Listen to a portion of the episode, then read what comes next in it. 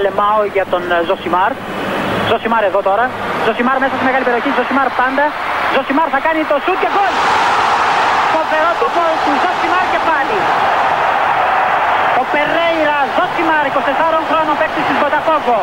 Να λοιπόν, ο Ζωσιμάρ, ο αποκαλούμενος μαύρος Ράμπο από τον πατέρα του, που ήθελε λέει να τον κάνει πυγμάχο και να πάρει τα πρωτεία του Κάσιους Κλέι. Τελικά ο ίδιος προτίμησε να γίνει ποδοσφαιριστής και πράγματι φαίνεται τελικά αυτός είχε το δίκιο. Το δίκιο λοιπόν με το μέρος του Ζωσιμάρ. Κάνε Χάλαντ, κάνε Ζωσιμάρ για Χάλαντ, δώσε Χάλαντ και τέτοια πράγματα. Πρώτον, το Χάλαντ τον έχουμε πιάσει πολύ νωρίς. Δηλαδή Φεβρουάριος του είκοσι ένα έχει γίνει το πόντ. Ποιος θα αγαπήσει τον Ντράγκο σε έναν κόσμο που λατρεύει το ρόκι. Τιτλάρα. Μην έχετε παράπονα. Πάτε να το ακούσετε, να δείτε τι λέγαμε τότε για αυτά που συμβαίνουν τώρα.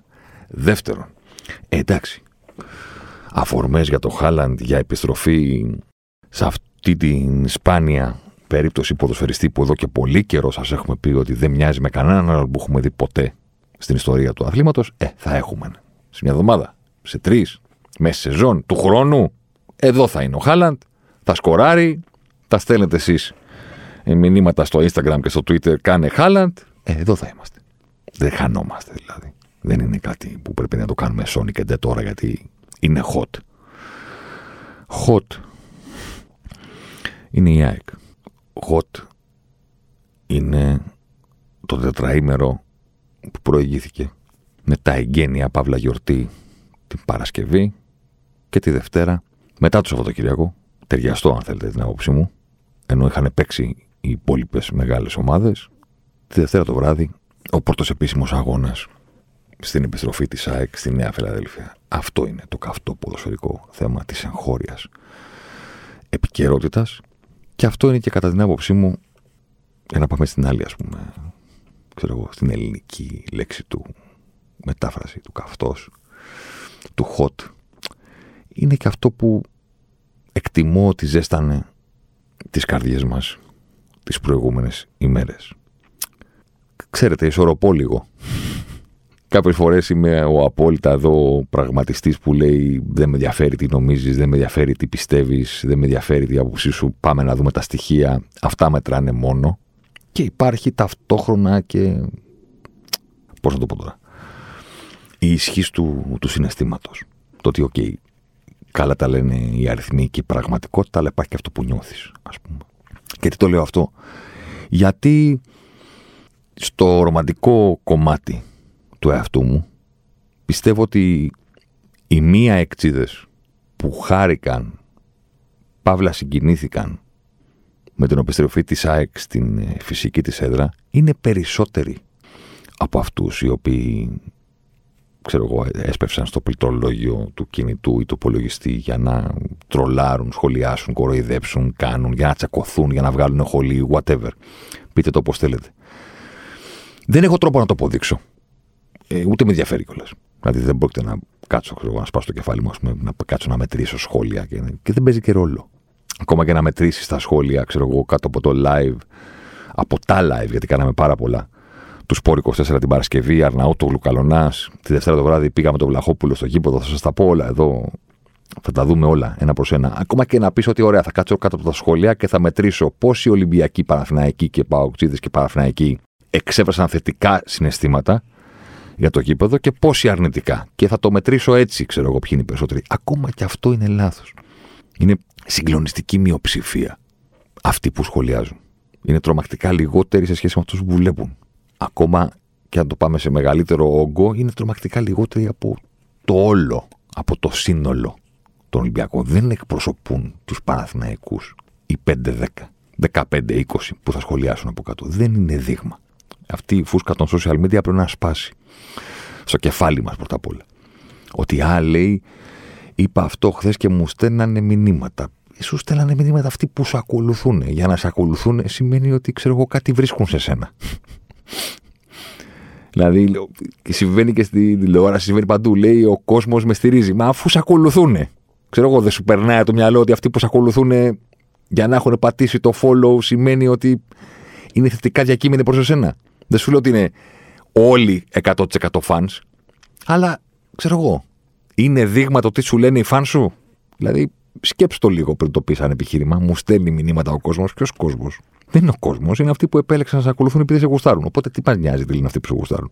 Πιστεύω ότι το κομμάτι των φίλων του Ολυμπιακού, το κομμάτι των φίλων του Παναθηναϊκού, το κομμάτι των φίλων του ΠΑΟΚ, το κομμάτι των φίλων του Άρη, το κομμάτι των φίλων του Πανιωνίου. Το σημειώνω με διαφορετικό τόνο στη φωνή, διότι υπάρχει και, ξέρετε, η κόντρα εδώ. Το προσφυγόμετρο των προηγούμενων χρόνων. Πιστεύω ότι αυτοί οι οποίοι είτε για πέντε λεπτά, είτε για πολύ περισσότερο, κατανάλωσαν περιεχόμενο είτε από τη live μετάδοση της ΕΡΤ, είτε μέσω του Σπορ είκοσι τέσσερα, είτε μέσω του αγώνα τη Δευτέρα το βράδυ, το Αιγονικός.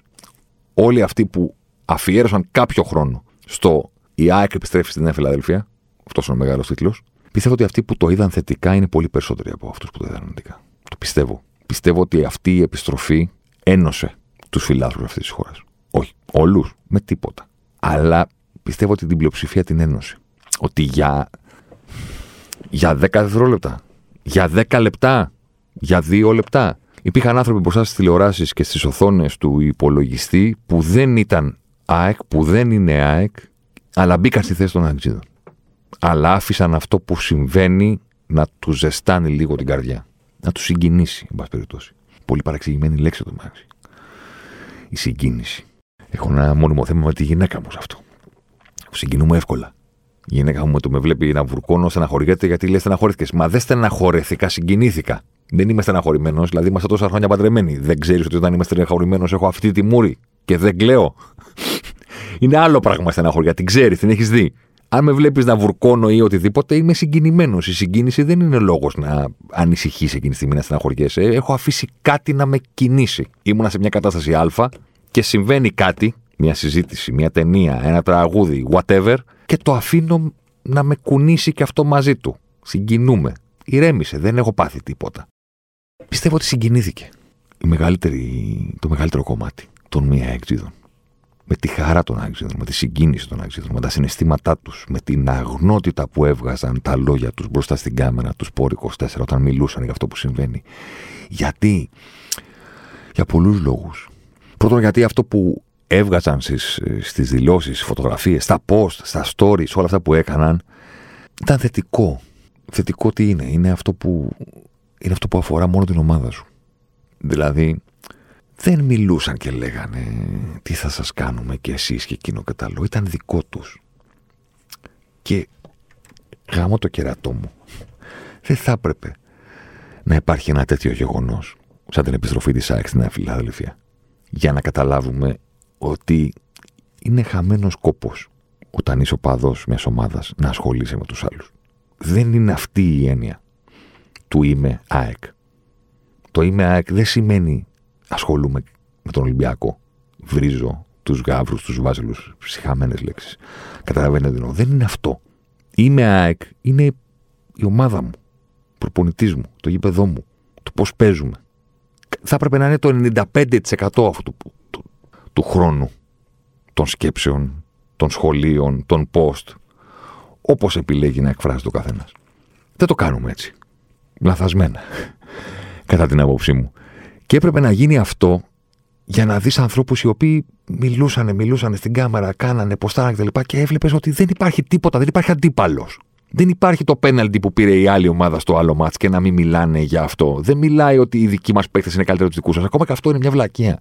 Τι νόημα έχει να λες ότι οι δικοί μου είναι καλύτεροι από τους δικούς σου? Οι δικοί μου είναι καλοί παίκτες. Τελείωσε. Κάτσε κοφούμε τώρα κάτω. Το θέμα είναι τι κάνουν οι δικοί μου.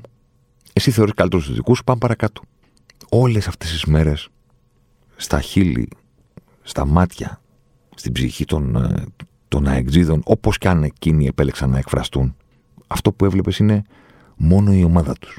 Και εκεί, κατά τη γνώμη μου, βρίσκεται το μεγάλο μυστικό της οπαδικής ενσυναίσθησης, να το πω έτσι. Τι εννοώ? Έχουμε μεγαλώσει και έχουμε μάθει να μισούμε τον αντίπαλο, να χαιρόμαστε με τις αποτυχίες του, να λέμε να φάνε τέσσερα, να φάνε πέντε. Οκ, okay, είναι λίγο εφηβικό, μετεφηβικό. Κάποιοι το κουβαλάνε μέχρι και εξήντα χρόνων. Οκ, okay. Δεν θα τους κατηγορήσω γι' αυτό, γιατί καταλαβαίνω ότι λογικό είναι, ρε φίλε, να θέλω να χάνει ο αντίπαλός μου. Οκ. Okay. Όμως η ουσία είναι η δική σου ομάδα. Όλοι οι φίλοι της ΑΕΚ μιλούσαν για τον εαυτό τους. Μιλούσαν για τον πατέρα τους, τη μάνα τους, τους παππούδες τους. η πρώτη ερώτηση ήταν: εσύ πρόλαβες τον Παλιόγηπεδο? Εγώ το πρόλαβα. Όχι, εγώ δεν το πρόλαβα. Ερχόμουν να δω στη Σιωπαστή αυτό. Θυμάμαι το τελευταίο μάτς με τον Άρη. Τις μεγάλες ευρωπαϊκές βραδιές. Την Τωρίνο, την Αιτχόβεν, τη Δυναμό Δρέσδης, τη Μίλαν, τη Ρεάλ. Δεν υπήρχε πουθενά κάτι άλλο. Ο μία εκτζή λοιπόν, όταν το βλέπει αυτό. Θα ακουστεί υπερβολικό αυτό που θα πω, αλλά θα το πω. Όταν το βλέπει αυτό και το βλέπει για ένα, δύο, τρία, τέσσερα, πέντε, δέκα λεπτά, πιστέψτε με, μπορεί να ταυτιστεί ακόμα και αν δεν είναι ΑΕΚ. Ακόμα και αν είναι Ολυμπιακός. Γιατί? Γιατί όσο ο ΑΕΚ μιλάει για τη δική του την ομάδα χωρίς να υπάρχει το κλασικό κομμάτι ή άλλη ή έτσι, ο μπήξε, ο δείξε, όσο το παρακολουθείς να είναι για την ομάδα τη δική του, χωρίς να αναφορά στη δική σου, ταυτίζεσαι. Γιατί στην πραγματικότητα βλέπεις έναν άνθρωπο που απλώς αγαπάει την ομάδα του όπως την αγαπάς και εσύ. Και καταλαβαίνεις, μάλλον λίγο για ένα δευτερόλεπτο μέσα σου, τι είστε ίδιοι. Είστε ίδιοι. Δεν έχει σημασία που εκείνος μιλάει για την ΑΕΚ και εσύ μιλάς για τον ΠΑΟΚ. Στην ουσία του πράγματος, στο πώς έμαθες να αγαπάς την ομάδα σου από κάποιον μεγαλύτερο που σε πήγε στο γήπεδο, στα χρόνια που έχεις περάσει, στα δύσκολα χρόνια που έχεις περάσει, που ήταν η ομάδα σου χωρίς τίτλους, χωρίς γήπεδο, χωρίς ε, διοίκηση, χωρίς δεν ξέρω τι. Στη λατρεία για τους μεγάλους παίκτες, στις θύμισες από μεγάλες ευρωπαϊκές βραδιές. Είστε οι ίδιοι. Τα ονόματα αλλάζουν. Στην ουσία του πράγματος εκείνη τη στιγμή είστε οι ίδιοι. Πάντα είστε το μεταξύ.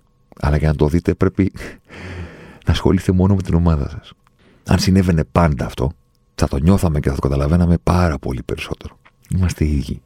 Αν βλέπεις κάποιον που αγαπάει την ομάδα του με έναν τρόπο που μοιάζει με τον τρόπο με τον οποίο την αγαπάς εσύ τη δική σου, τότε μπορεί να σε συγκινήσει. Δεν παίζει ρόλο που αφορά άλλη ομάδα. Αλλά δεν το βλέπουμε έτσι, γιατί δεν φερόμαστε έτσι. Οπότε μπαίνουμε σε κουτάκια και έρχεται ο παδισμός που δεν είναι μακριά από τον ρατσισμό, αγαπητοί φίλοι μου. Να σου το πω και αυτό. Να σε κάνει όχι μόνο να αγαπάς την ομάδα σου, που αυτό είναι θεμιτό, όχι μόνο να τη θεωρείς καλύτερη από τις άλλες, και αυτό είναι θεμιτό, αλλά να θεωρείς ότι εμείς είμαστε καλύτεροι από τους άλλους. Αυτό είναι ρατσισμός. Η ψευδαίσθηση όποιων οπαδών την έχουν, όποιον, ότι εμείς, άσε ρε, ε, δεν, δεν, δεν είμαστε σαν τους άλλους. Και μετά σου αραδιάζουν κάτι βλακίες. Ότι οι οπαδοί της τάδε ομάδας έχουν κάνει αυτό, εμείς δεν το κάναμε ποτέ, και εμείς είμαστε έτσι και εμείς κάνουμε εκείνο. Ε, αυτό είναι ρατσισμός, το καταλαβαίνετε. Φεύγει από το αγαπάμε διαφορετική ομάδα. Αυτό είναι οκ. Okay. Το εμείς, επειδή έτυχε να γεννηθούμε Ολυμπιακοί και άλλοι έτυχε να γεννηθούν Παναθηναϊκοί, είμαστε καλύτεροι από τους άλλους. Εντάξει. Για τέσσερις μέρες λοιπόν δεν είχαμε αυτό. Για τέσσερις μέρες είχαμε το αγνό, πηγαίο, αφιλτράριστο συναίσθημα των φίλων της ΑΕΚ για την επιστροφή της ομάδας τους στην Νέα Φιλαδέλφεια. Είχαμε αυτό που εγώ λέω σε άλλες συζητήσεις, ότι στο τέλος της ημέρας πρέπει κάποια στιγμή να καταλάβουμε ότι δεν υπάρχει γύρω-γύρω. Δεν υπάρχει εμείς οι Ολυμπιακοί και εμείς οι Παοξίδες και εμείς οι Παναθηναϊκοί. Υπάρχει εγώ και η ομάδα μου. Ναι, αισθάνεσαι ότι σε ενώνουν πράγματα με το διπλανό σου επειδή υποστήριζε την ίδια ομάδα, αλλά στην πραγματικότητα η απόλυτη καθαρή ουσία του να είσαι φίλαθλος οπαδός μιας ομάδας είσαι εσύ και αυτή. Δεν υπάρχει κάτι άλλο. Αυτό που νιώθεις εσύ. Χρησιμοποιώ από την αρχή του pod την έκφραση επιστροφή στην Νέα Φιλαδέλφεια. Κάποιοι άλλοι λένε, ξέρεις, τα εγγένεια του κηπέδου. Τα εγγένεια της Παπαρίνα. Όχι. Αυτό που συνέβη δεν ήταν εγγένεια νέου γηπέδου.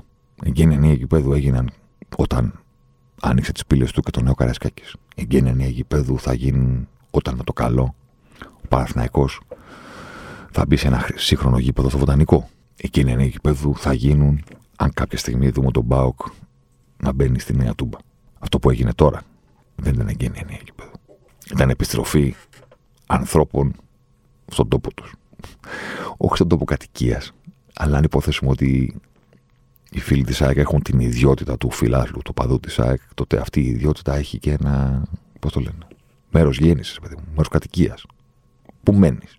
Δεν νομίζω ότι οπαδοί άλλων ομάδων μπορούν εκατό τοις εκατό να μπουν στη θέση των αεκτζίδων αυτό το διάστημα.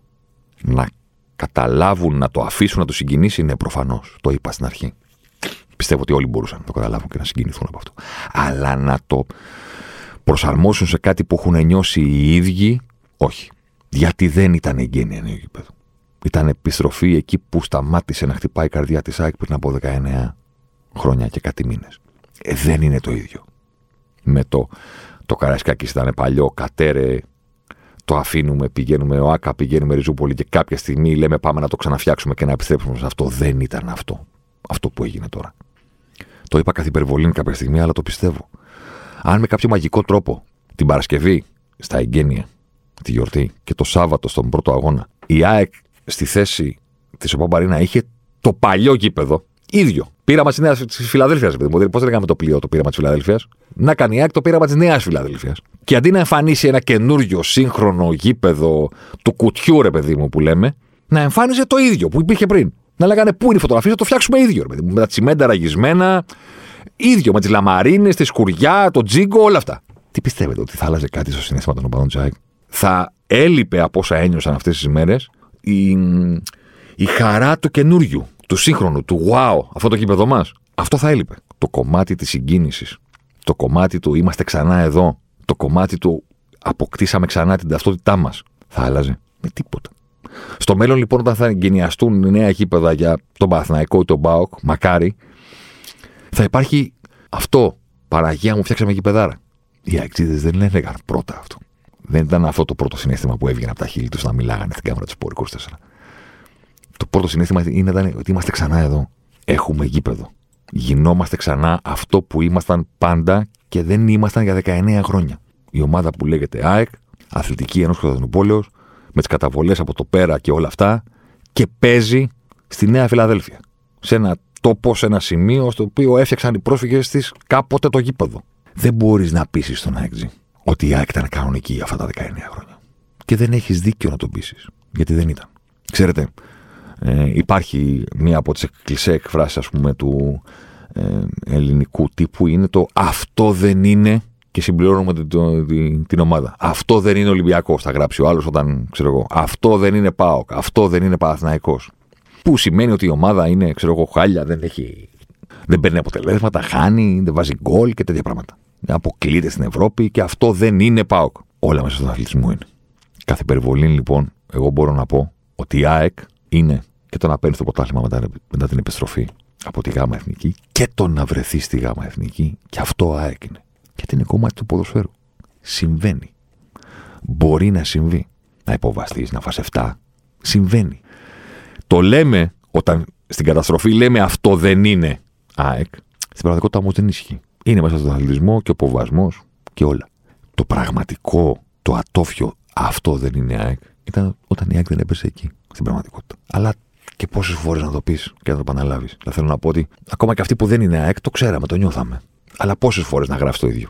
Κάποια στιγμή πρέπει να αφήσεις το κομμάτι ότι δεν παίζει στο γήπεδό της και να πας στο προπονητής, πρόεδρος, παίκτες. Πώς έπαιξε χθες? Ήταν offside, δεν ήταν offside, ήταν penalty, δεν ήταν penalty. Σε τέτοια πράγματα. Πόσες φορές μπορείς να επαναλάβεις ότι ρε παιδιά, ναι, κάνουμε συζήτηση για τη ΣΑ, για την ΑΕΚ, για τους εξτρέμ, για τους προπονητές, για το Μελισανίδη, για τον Νικολαίδη, για τον ξέρω εγώ τι, αλλά θυμόμαστε που και που ότι αυτό δεν είναι ΑΕΚ. Ε, δεν ήταν. Δηλαδή, πώς να το πούμε τώρα? Ο Ολυμπιακός ήταν Ολυμπιακός και στο ΆΚΑ. Ο Σπύρος Λούις. Ο Παναθηναϊκός ήταν και Παναθηναϊκός στο Σπύρος Λούις. Η ΑΕΚ δεν ήταν ΑΕΚ. Sorry. Η ΑΕΚ δεν ήταν ΑΕΚ. Δηλαδή, χτύπα ξύλο, δεν το για να συμβεί. Φανταστείτε τον ΠΑΟΚ δεκαεννιά και μισό χρόνια, ας πούμε, να παίζει, ξέρω εγώ, στο Καφταζόγλιο. Που είναι και πιο κοντά του, Μαξ. Δηλαδή, θέλω να πω. Μικρότερες αποστάσεις. Είναι ΠΑΟΚ.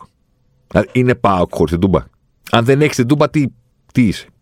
Νομίζω ότι για τον Παναθηναϊκό και τον Ολυμπιακό δεν ισχύει τόσο πολύ. Καταλαβαίνω τη σημασία του Καραϊσκάκης και της Λεωφόρου, προφανώς, τη γνωρίζω, αλλά με τις μετακινήσεις που έγιναν στη δεκαετία του ογδόντα για τα περισσότερα εισιτήρια, υπάρχουν θύμισες και μνήμες τόσες πολλές για τον Παναθηναϊκό και για τον Ολυμπιακό από μεγάλα μάτς και ευρωπαϊκά και ντέρμπι και όλα αυτά στο ΆΚΑ. Που λες εντάξει, ρε παιδί μου, προφανώς και το Καραϊσκάκης είναι το σημείο που χτυπάει η καρδιά, προφανώς και η Λεωφόρος είναι το σημείο που χτυπάει η καρδιά του Παναθηναϊκού, αλλά ο Παναθηναϊκός στο ΆΚΑ είναι Παναθηναϊκός. Ε, η ΑΕΚ εκτός Νέας Φιλαδελφίας δεν είναι ΑΕΚ. Και αν συνέβαινε ποτέ, ο ΠΑΟΚ για δεκαεννιά και μισό χρόνια να μην υπάρχει Τούμπα, όχι να μην παίζει την Τούμπα, να μην υπάρχει, να έχει ένα χωράφι. Ε, πόσο ΠΑΟΚ θα ήταν δηλαδή? Τι είναι ο ΠΑΟΚ αν δεν είναι η Τούμπα? Τι είναι η Λίβερπουλ αν δεν είναι το Άνφιλντ? Θέλω να πω, δεν ισχύει κι αλλού αυτό. Για να αφήσουμε πίσω μας λοιπόν αυτό το κομμάτι, μ' αρέσει να έχω την ψευδαίσθηση ότι το μεγαλύτερο μέρος όλων εσάς, των φανατικών του Ζωσιμάρ, πατήστε follow, like και subscribe. Ανεβαίνουν κάθε μήνα οι follows στο Spotify. Σας ευχαριστώ πάρα πολύ. Να παίρνετε ειδοποιήσεις, να μην με ρωτάτε πότε βγαίνει, αν και πλέον το κάνετε για αστείο. Οπότε ξέρεις, την πάτησα. Την πάτησα, το ανέφερα. Οπότε τώρα μου το στέλνουν περισσότεροι από ό,τι πριν, γιατί το κάνουν για αστείο. Δηλαδή τώρα, αν ανοίξω το κινητό που έχω ανεβάσει το story που κάνω το recording, ας πούμε, θα έχει έρθει. Κάτσε, περίμενε. Περίμενε, περίμενε, περίμενε. περίμενε. Να το δούμε τώρα. Περίμενε, πάμε εδώ. Ένα έτσι, περίμενε. Όχι, καλημέρα Θέμη. Mm, όχι. Α, δεν έχει έρθει. Να, είμαι τίμιος. Κάτσε να δω στα requests, περίμενε. Όχι, δεν έχει έρθει. Ορίστε. Κύριος. Για να κλείσουμε λοιπόν το κομμάτι αυτό, πιστεύω ότι. Δεν ξέρω τι συμβαίνει έξω, δεν με ενδιαφέρει. Πιστεύω ότι εσείς που ακούτε το podcast και οι φανατικοί που το ακούτε κάθε εβδομάδα και ακούτε και τα παλιότερα γιατί είστε ανώμαλοι και όλο αυτό το κομμάτι, πιστεύω ότι εσείς που δεν είστε ΑΕΚ θα σηκώσετε το χέρι ή θα σηκώσετε το κινητό να μου στείλετε κάπου και θα μου πείτε ναι ρε φίλε, δεν είμαι ΑΕΚ και χάρηκα. Δεν είμαι ΑΕΚ και συγκινήθηκα. Δεν είμαι ΑΕΚ και η ατόφια αγάπη αυτών των ανθρώπων προς την ομάδα τους με έκανε να ξαναγαπήσω τη δική μου. Ακόμα και αυτό μπορεί να συμβεί, να ξέρετε. Να επανενωθείς με το δικό σου κομμάτι βλέποντας κάποιον άλλον να το κάνει με το δικό του. Ισχύει και στη ζωή και στους ανθρώπους. Επίσης. Αυτό θέλω να πιστεύω. Μου είπε ο Καβαλιαράτος, τι μου λέει, θα πάει να πεις ότι η Ένωση όλους τους φιλάθλους βρίζουν, κάνουν. Του λέω ρε φίλε, βρίζουν κάποιοι. Εγώ πιστεύω ότι αυτοί κάποιοι είναι λιγότεροι. Εγώ πιστεύω ότι οι υπόλοιποι είπανε. Ναι, ρε παιδί μου, να έρθει μια μέρα που θα σας βάλουμε πέντε εκεί μέσα. Εμείς ο Ολυμπιακός, εμείς ο Παναθηναϊκός, εμείς ο ΠΑΟΚ. Ναι, θα έρθει, αλλά χάρηκα ρε μάγκα, τι να κάνουμε τώρα. Μπράβο. Στο φινάλε, πέρα από τη... το... θα το ξαναπώ, πέρα από τη χαρά του νέου γήπεδο, υπάρχει και η χαρά της επιστροφής. Πώς γίνεται να μην χαρείς με αυτό, ρε παιδί μου. Πώς γίνεται να μην τις χαρείς όταν τους βλέπεις να μιλάνε για τον πατέρα τους, τον παππού τους, τη γιαγιά τους, τα γήπεδα και αυτά και τη τελευταία φορά και όλο αυτό το κομμάτι. Πώς γίνεται να μην χαρείς. Πώς γίνεται δηλαδή. Ξέρω εγώ. Και αν είσαι από αυτούς που δεν χάρηκαν και όλο αυτό. Πάτα unfollow, ρε παιδί μου, στο Spotify. Δεν σε θέλω. Πώς το λένε. Βγες έξω το μαγάζι. Απευθυνόμαστε κανονικούς ανθρώπους, ξέρω εγώ. Όλων των ομάδων. Αλλά κανονικούς, με αυτό το κοινό. Το κλείνουμε το κομμάτι.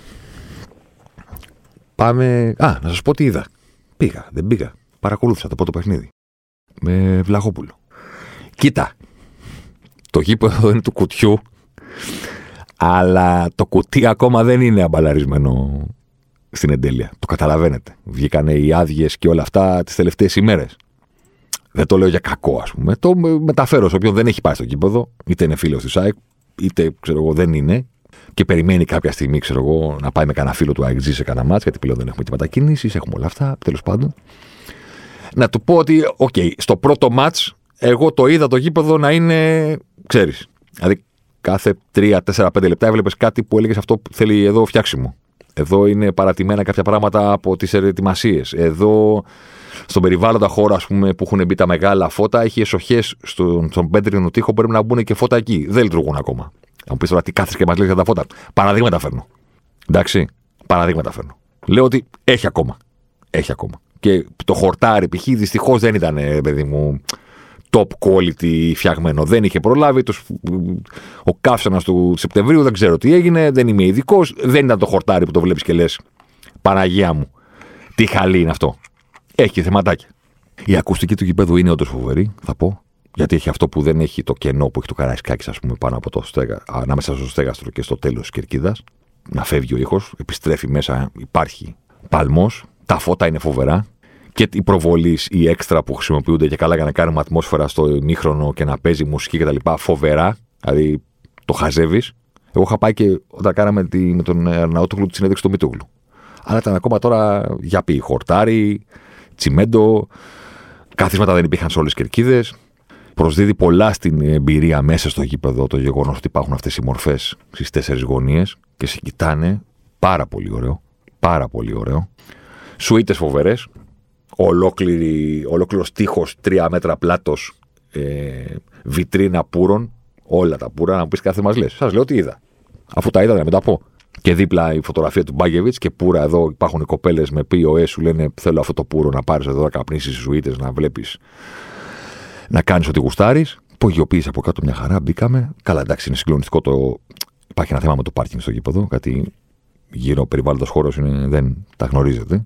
Στενά τα πράγματα. Αλλά το γεγονός ότι υπάρχει πάρκινγκ από κάτω είναι κάτι πολύ σύγχρονο. Δεν έχουμε άλλο γήπεδο στην Ελλάδα με πάρκινγκ από κάτω. Κανένα. Του Παναθηναϊκού νομίζω ότι, αν θυμάμαι καλά, προβλέπεται ότι θα έχει κάποιες θέσεις πέρα από το ανοιχτό πάρκινγκ απ' έξω. Αλλά στην Φιλαδέλφια δεν υπάρχει ανοιχτό πάρκινγκ απ' έξω. Οπότε το από κάτω ήταν αναγκαστικό και σωτήριο και φοβερό.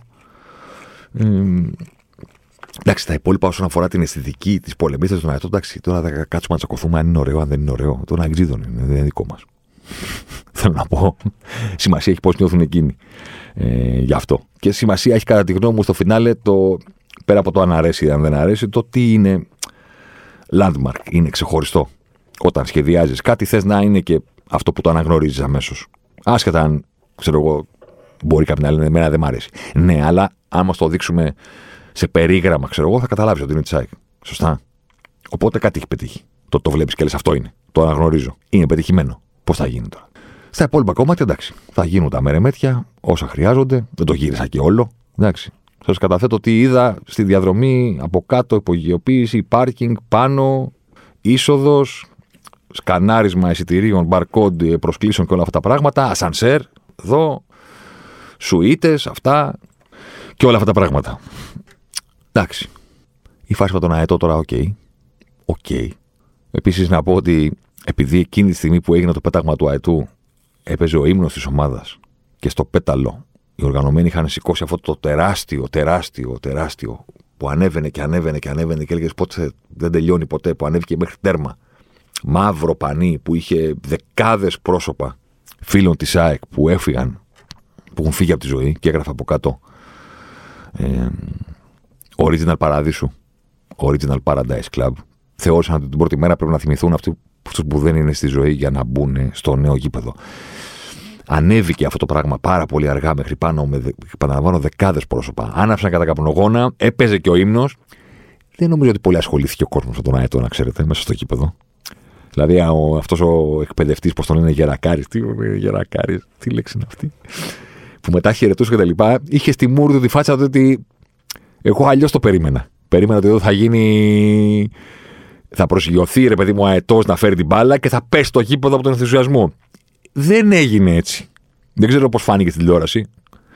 Γιατί η κάμερα, ξέρεις, επειδή εστιάζει σε κάτι, σε κάνει να πιστέψεις ότι όλοι μέσα στο κήπεδο κάνουν και, και εκείνοι αυτό. Κοιτάνε αυτό που βλέπεις εσύ στην οθόνη σου.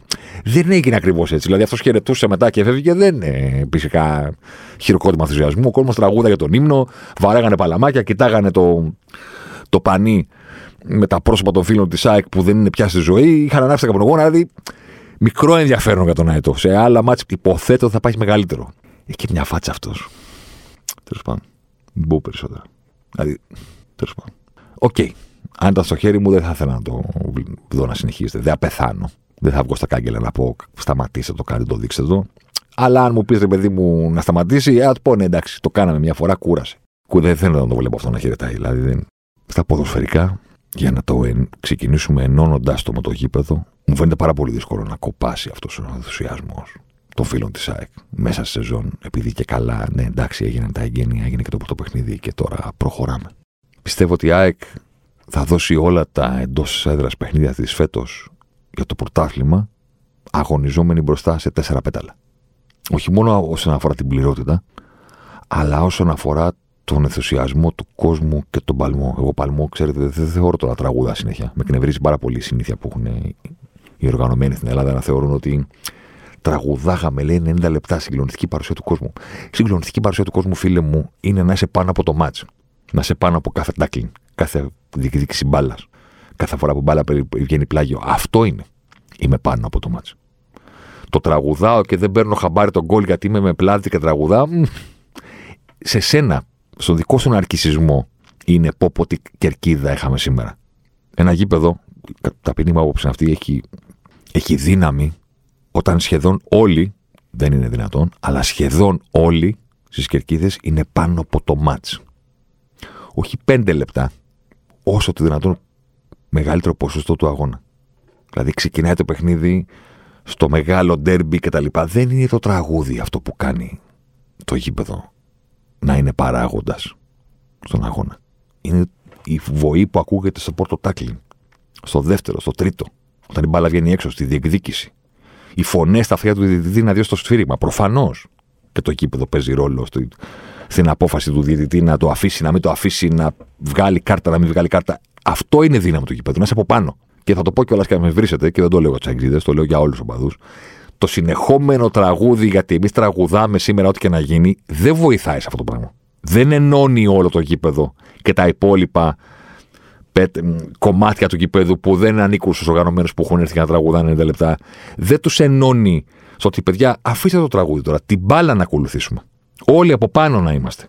Να το νιώσουν οι παίχτες ότι είμαστε μαζί τους πίσω από κάθε διεκδίκηση. Αυτό δεν το νιώθουν όταν τραγουδάτε στο πέντε ένα άσχετο το τραγουδάκι. Δηλαδή, δεν ξέρω αν το καταλαβαίνετε.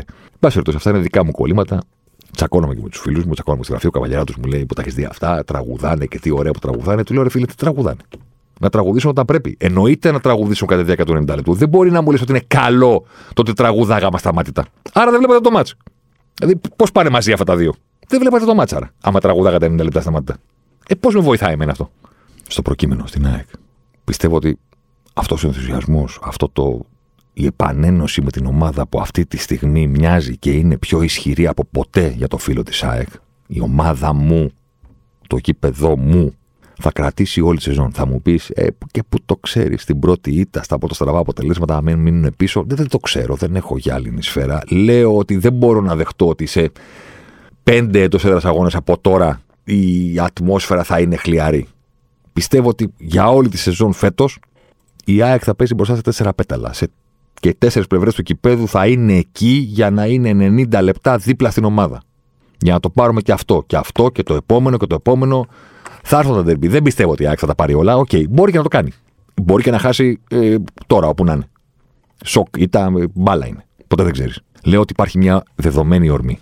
Και συμφωνώ με τον φίλο μου τον Βαγγέλη τον Ανάουτολου, που λέει ότι εντάξει. Το έχουμε λίγο παρακάνει, ας πούμε, εμείς οι αγγλίδες. Μας έλεγε ο Βαγγέλης το βράδυ της Δευτέρας ότι το γήπεδο, οι νίκες και δεν θα πέρασει κανένας και από τη δικαιλία θα χάσουν όλοι. Δηλαδή, παίζει μπάλα το γήπεδο, δεν παίζει μόνο του.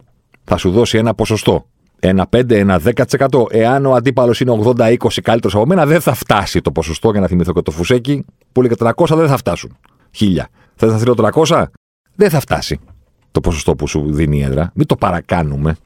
Ότι το γήπεδο θα παίξει μπάλα μόνο του, θα παίξει μπάλα το γήπεδο και θα επηρεάσει εφόσον η ΑΕΚ είναι αυτή που πρέπει να είναι.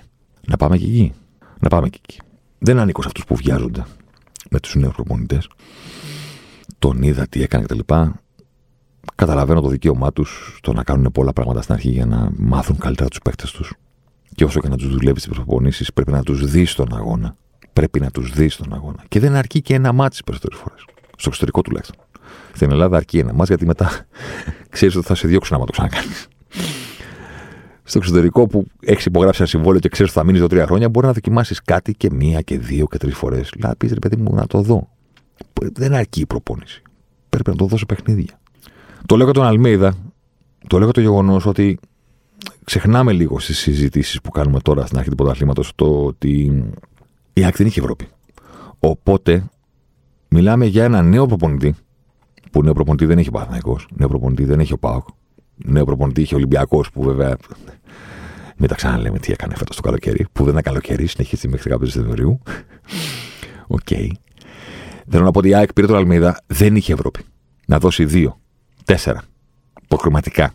Οπότε και νέος προπονητής υπήρχε και δεν υπήρχαν μάτς στο καλεντάρι να πεις ότι έκανε φιλικά προετοιμασίες. Οκ, okay, δεν είναι το ίδιο. Αυτά τα παιχνίδια που έχει δώσει τώρα η ΑΕΚ στην ε, Super League, τα έξι μάτς, είναι και τα μοναδικά επίσημα που έχει δώσει ο Αλμέιδα. Οι άλλοι έχουν δώσει περισσότερα. Οπότε στην αρχή ε, τις άκουγα τις συζητήσεις, έβλεπα και τα μάτς. Συζητούσα και το γραφείο τρία πέντε δύο που παίζει ο Γκατσίνοβιτς, ποιες είναι οι θέσεις, τι κάνει ο Αλμέιδα, πώς ζητάει από τον Τζούμπερ να παίξει πλευρά. Δεν είναι ότι αδιαφορούσα, απλά. Δεν έμπαινα τόσο δυνατά στην κουβέντα, ας πούμε, ότι να βγάλω συμπέρασμα για τον Αλμέιδα, να βγάλω. Άστο ρε παιδί μου, θα δούμε. Κάτσε να δούμε πού θα καταλήξει, πού θα κατασταλάξει. Γιατί δεν δεχόμουν ότι αυτό είναι. Το ότι μπήκε έτσι στη σεζόν, οκ, okay, το βλέπω. Δεν θα το πάρω σαν θέσφατο ότι αυτό είναι. Τώρα που πήγα στο κήπεδο τη Δευτέρα, είδα μια ομάδα που μου άρεσε. Είδα μια ομάδα που έχει ένταση. Θα πάμε εξ' αυτό σε λίγο. Και πάνω απ' όλα έχω να καταθέσω ότι δεν ξέρω τι θα κάνει ο Αλμέιδα. Δεν ξέρω αν θα βγάλει τη σεζόν καταρχήν. Δηλαδή, θέλω να πω ότι δεν προβλέπω ότι θα φύγει. Λέω ότι δεν μπορώ να έχω βεβαιότητες. Πού θα καταλήξει η ΑΕΚ, τι θα κάνει. Έχουμε ακόμα δρόμο. Λέω ότι όταν κάποιος μου φέρνει ποδοσφαιρικά θέματα προς συζήτηση και βάζει τον Γκαρσία Φορ, ένα παίχτη που πριν από δύο χρόνια εξέλεγα, ρε παιδιά, πώς γίνεται αυτό το ποδοσφαιριστή να τον έχετε στην ΑΕΚ και να είστε ικανοποιημένοι με το να έχει ένα γκολ και μία σύσταση, ας πούμε. Δηλαδή, δεν καταλαβαίνετε ότι κάτι, κάτι κάνετε λάθος. Δεν εννοώ προς Θεού ότι από τότε πίστευα ότι πρέπει να παίξει Φορ. Λέω ότι τα θέλω αυτά, ρε παιδί μου. Αυτά είναι ποδόσφαιρο. Τα θέλω. Να παίξει ο Γκαρσία Φορ, να δούμε το ρόλο του Κατσίνοβιτς, τι θα κάνει ο Τσούμπερ, τι θα κάνει ο Άμραμπατ. Τα θέλω όλα αυτά. Είναι ποδοσφαιρική συζήτηση. Και άλλοι, και άλλοι, και άλλοι. Και πες εσύ και να πω εγώ. Και όχι, δεν συμφωνώ. Και όχι, λες βλακίες. Και...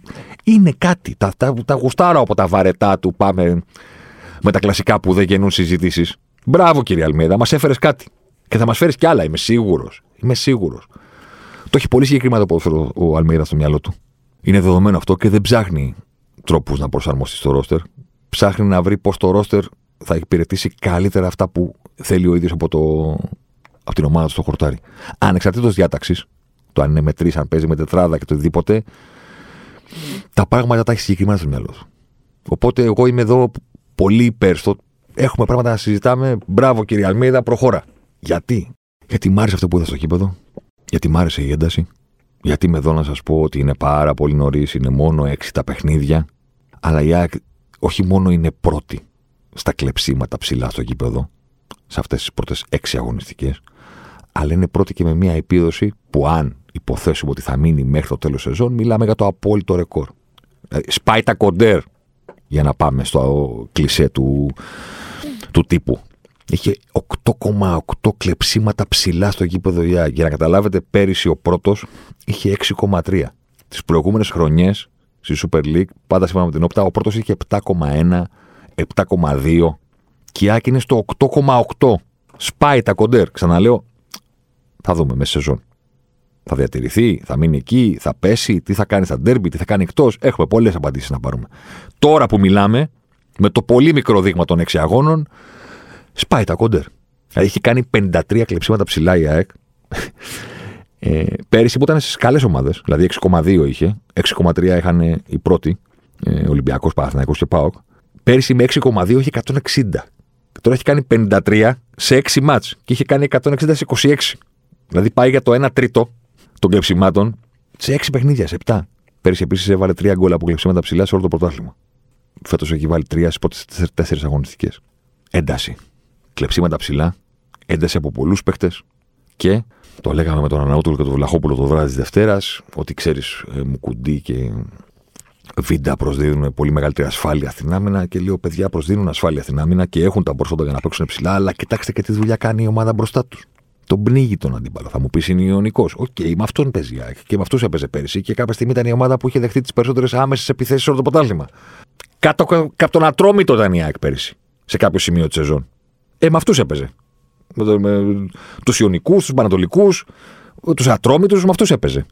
Και τρέχανε και δευτεράνε ο Τζαβέλας και ο, και ο Βράνιες. Πρώτη ήταν η ΑΕΚ. Στο πόσες άμεσες επιθέσεις δεχόταν από το. Άμεσες επιθέσεις σημαίνει από, τη μία, από, το, από το ένα μισό του κυπέδου στο άλλο. Η χαρά της κόντρας. Η χαρά της αντεπίθεσης. Τώρα με την πίεση που υπάρχει ψηλά, πώς να βγει η αντεπίθεση. Γιατί για να τη βγάλει κάποιος την παλιά στον χώρο, ας πούμε, πρέπει να έχει το χώρο και το χρόνο να. Να κοιτάξει, να συμμετάσχει στο συμπέκτη του. Δεν προλαβαίνουν να γυρίσουν να δουν την επίθεση με την πίεση που δέχονται. Κάτι μακρινές μπαλιές πρέπει να κάνει λάθος ο Μουκουντή και ο Βίντα. Για να φάνε αντεπίθεση από τον έναν φόρο που υπάρχει ψηλά από κάποια τυφλή μπαλιά. Ή πρέπει αυτός ο φόρο, ξέρω εγώ, να κάνει την ενέργεια του αγώνα, ας πούμε. Να κάνει τον Κακά, να κάνει το, το, το, δεν ξέρω ποιον, τον Αζάρ, τον Λουκάκου. Ξέρω εγώ. Να τους διαλύσει μόνος του. Δεν είναι και πάρα πολύ πιθανό. Να τους δούμε. Ξαναλέω, ό,τι βάζω αυτή τη στιγμή στο τραπέζι είναι. Λίγο η προσοχή, είναι λίγο πρόημο, αλλά έπρεπε πέρα από το... τη συζήτηση για το γήπεδο να πω και κάτι αγωνιστικό για την ΑΕΚ σε αυτό το podcast. Δεν είναι όμως καλύπτουμε όλη τη χρονιά της ΑΕΚ ότι η ΑΕΚ αυτή είναι. Λέμε ότι έχουμε δει μέχρι στιγμής. Μεγάλη ένταση. Και στόπερ που μπορούν να υπηρετήσουν το ότι αυτό το πράγμα πρέπει να είμαστε και πολύ ψηλά στο γήπεδο για να το υπηρετήσουμε. Είναι πολύ ψηλά στο γήπεδο, νιώθουν καλά με αυτό, έχουν τα προσόντα να συμπληρωθούν και να δώσουν ασφάλεια. Φοβερός ο ρόλος του Γκατσίνοβιτς. Τον είχα και μπροστά μου στο πρώτο ημίχρονο, εκεί που βρισκόμασταν. ασταμάτητη κουβέντα με τον Πινέδα, τον Αραούχο και τον ε, Μοχαμάντι. Κλείσα από εδώ, έλα από εκεί. Έπαιζε στην Πινέζα αριστερά πάνω στη γραμμή για να ανοίγει το πλάτο στον Ανιάκη, έκανε επίθεση. Αριστερός εξτρέμ, τέρμα, τέρμα. Στο build-up της Άκη ήταν στο τέρμα αριστερά. Μέσα εσωτερικά ο Ραούχο για να καλύψει την πλευρά και να πάρει την μπάλα. Και μετά δεκάρι ο Γκατσίνοβιτς στην επίθεση. Ο Ραούχο, πάμε, παίζουμε. Όταν η Άκη δεν είχε την μπάλα, ο Γκατσίνοβιτς είχε συνέχεια την πλάτη, την, τα μάτια προς τα πίσω στο Μοχαμάντι να μιλάνε συνέχεια του ποιος θα πάρει τη, την μπάσα στο πλάι και ποιος θα κλείσει εσωτερικά στο να πιέσουν τον Ατρόμητο. Ο Γκαρσίας στη θέση του φορ. Και τον Ηλίασον να τον δω λίγο περισσότερο. Γιατί ήταν ένα περίεργο παιχνίδι τακτικά από την ΑΕΚ. Δηλαδή, ρόμβο υποτίθεται ότι έπαιξε. Στην πραγματικότητα είχε πλάινους παίχτες, αλλά δεν τους είχε κιόλας. Ο Ηλίασον έδωσε περισσότερο πλάτος όταν η μπάλα ήταν στην επίθεση από τον Γκατσίνοβιτς. Ο Γκατσίνοβιτς έπαιζε πάρα πολύ αριστερά όταν ανέβαινε η ΑΕΚ για να δώσει το πλάτος. Δεν είναι ότι εκεί έκανε το μεγαλύτερο όγκο των ενεργειών του. Κεντρικά έπαιζε. Μ' αρέσει. Το αγοράζω. Από τη μιζέρια των προηγούμενων χρόνων που έχω τσακωθεί με πόσους αεξίδες. Κέρδιζε η ΑΕΚ τον Παθάκο στο γήπεδο της και είχε είκοσι οκτώ τοις εκατό κατοχή, τριάντα δύο τοις εκατό. Με κάτι Χιμένεθ, με κάτι Καρέρα. Και πανηγυρίζανε και σου λέγανε: παιδιά, τι πανηγυρίζετε. Για όνομα του Θεού, γίνατε ΑΕΚ, είστε ΑΕΚ για να βλέπετε την ομάδα σας να παίρνει επιτέλους νίκη σε ντέρμπι στο γήπεδο της με τριάντα τοις εκατό κατοχή. Δηλαδή πήγατε στο γήπεδο για να δείτε αυτό το πράγμα. Ποιον υποδέχτηκε η ΑΕΚ, τη μεικτή κόσμο, τη μεικτή εξωγήινων που αντιμετώπισε ο Μάικλ Τζόρνταν στο Space Jam. Την Μπαρτσελόνα κερδίσατε και λέτε ένα μηδέν μεγάλη νίκη. τριάντα τοις εκατό κατοχή είχατε και παίζατε τον Παναθηναϊκό. Πώς είναι δυνατόν να πιστεύετε ότι είναι καλό να βλέπετε την ομάδα σας να παίζει με αυτό το ποδόσφαιρο? Δεν καταλαβαίνετε ότι δεν μπορεί να πάει πουθενά με αυτό το ποδόσφαιρο. Τι να κάνει. Μου λέγανε και το κλασικό. Τα έχω, τα έχω πει στο podcast για την ΑΕΚ τη μέρα της Μαρμότας. Και το κλασικό, το κλασικό, το συχαμένο. Τι να κάνει, λέει, δεν έχει παίχτη να παίξει αλλιώς. Δηλαδή, με το που το ακούω αυτό, θέλω να βαρέσω το κεφάλι μου στον τοίχο. Το κεφάλι μου στον τοίχο. Ότι ρε παιδί μου, έρχεται ο προπονηταράς του επιθετικού ποδοσφαίρου, το οποίος ξέρει να διδάξει στις ομάδες του ποδόσφαιρο πρωτοβουλίας, positional football αλλαγές, αλλά δεν τα κάνει. Γιατί δεν βρήκε καλούς παίκτες. Παιδιά, δεν υπάρχει πουθενά στον πλανήτη αυτό. Οι προπονητές παίζουν το ποδόσφαιρο που τους αρέσει.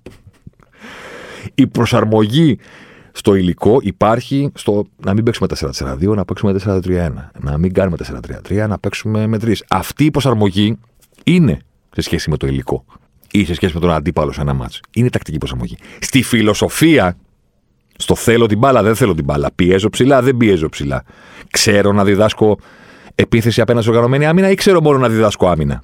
Σε αυτά οι προπονητές κάνουν αυτό που γουστάρουν εκείνοι. Πώς είναι δυνατόν να πιστεύετε ότι θα πάει ο προπονητής σε μια ομάδα και θα πει α, τα παιδιά εδώ είναι άσχετα, κάτσε να παίξουμε με είκοσι οκτώ τοις εκατό κατοχή. Δεν υπάρχει περίπτωση. Ο προπονητής θα κάνει αυτό που πιστεύει. Και αν το ρόστερ του δεν είναι κανόνα να το υπηρετήσει, θα χάσουν και θα απολυθεί.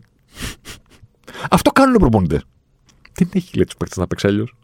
Ποιον υποδέχεται, μωρέ? Τον Παναθηναϊκό, τους Σαέτς και τους Σαραβακού.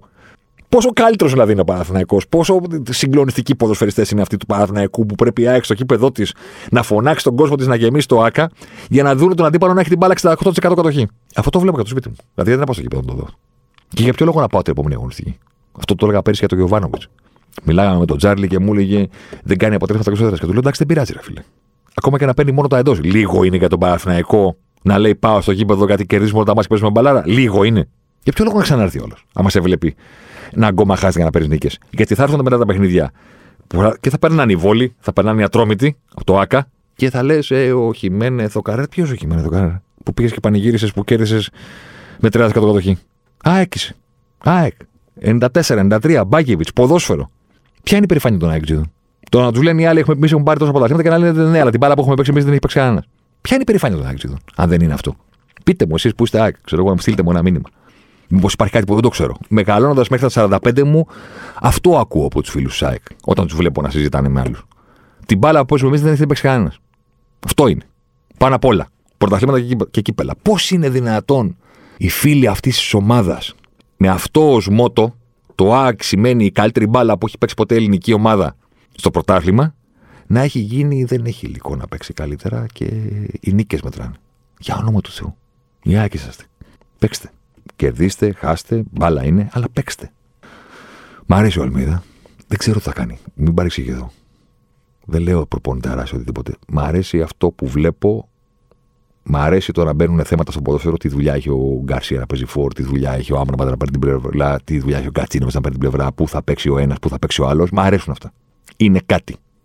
από το πήραμε τον Τζαβέλα και το Βράνιες, οπότε φτιάξαμε την άμυνα. Φτιάξατε την άμυνα. Για όνομα του Θεού. Αυτά θέλω. Αέρινος Γκατσινόβιτς, Πινέδα παντού και χαμηλά να πέφτει, να χαμηλώνει, να γίνεται τρίτος στην τριάδα, να ανεβαίνει Μουχαμάντι για να κάνει την ανάπτυξη. Ωραία πραγματάκια. Πώς το λένε, ρε παιδί μου, να δούμε κάτι. Επίσης, καταλαβαίνω ότι υπάρχει κουβέντα για το Μάνταλο, γιατί πάντα υπάρχει κουβέντα για το Μάνταλο. Αλλά να πω κάτι άλλο, ότι αυτός που βλέπω να μην βολεύεται σε αυτό που είναι η ΑΕΚ αυτή τη στιγμή είναι ο Τσούμπερ. Και δεν το λέω λόγω θέσης, ότι δεν υπάρχει θέση να παίξει. Το λέω λόγω έντασης. Δηλαδή η ΑΕΚ είναι πολύ γρήγορη και πολύ ελαφριά από τη μέση και μπροστά. Ο Τσούμπερ είναι, είναι μπαστούνάτος, που λέει και ο Τσάρλι. Είναι βαρύς, δηλαδή όταν πατάει το χορτάρι, το αποτύπωμα που αφήνει είναι πιο βαρύ από τον Γκατσίνοβιτς. Είναι πιο βαρύς. Σε αυτή την ένταση, σε αυτό το πράγμα έχει πράγματα να δώσει. Δεν τον γκαίω, δεν λέω ότι θα τον ξαναδούμε ποτέ. Θα είναι μόνιμο στον πάγκο. Λέω ότι δεν βλέπω κάτι που ταιριάζει στα δικά του χαρακτηριστικά και στο πώς παίζει εκείνος στο ποδόσφαιρο. Θα πρέπει να γίνει πιο γρήγορος σε πολλά πράγματα. Και με μεγαλύτερη ένταση στην πίεση δεν ξέρω αν μπορεί να το υπηρετήσει. Θα δούμε. Απλά το σημειώνω. Αυτά για την ΑΕΚ. Νομίζω. Μόλις ανέβω πάνω, θα πω, ξέχασα να πω αυτό. Εντάξει. Συμβαίνει, παιδιά, να ξέρετε. Αυτά. Ραντεβού την επόμενη εβδομάδα και ελπίζω όσα είπαμε στην αρχή για τον οπαδισμό και το πώς πρέπει να βλέπουμε τους άλλους για την ομάδα μας κάπου να βοηθήσουν. Λέω, ρε παιδί μου, έτσι. Σας χαιρετώ.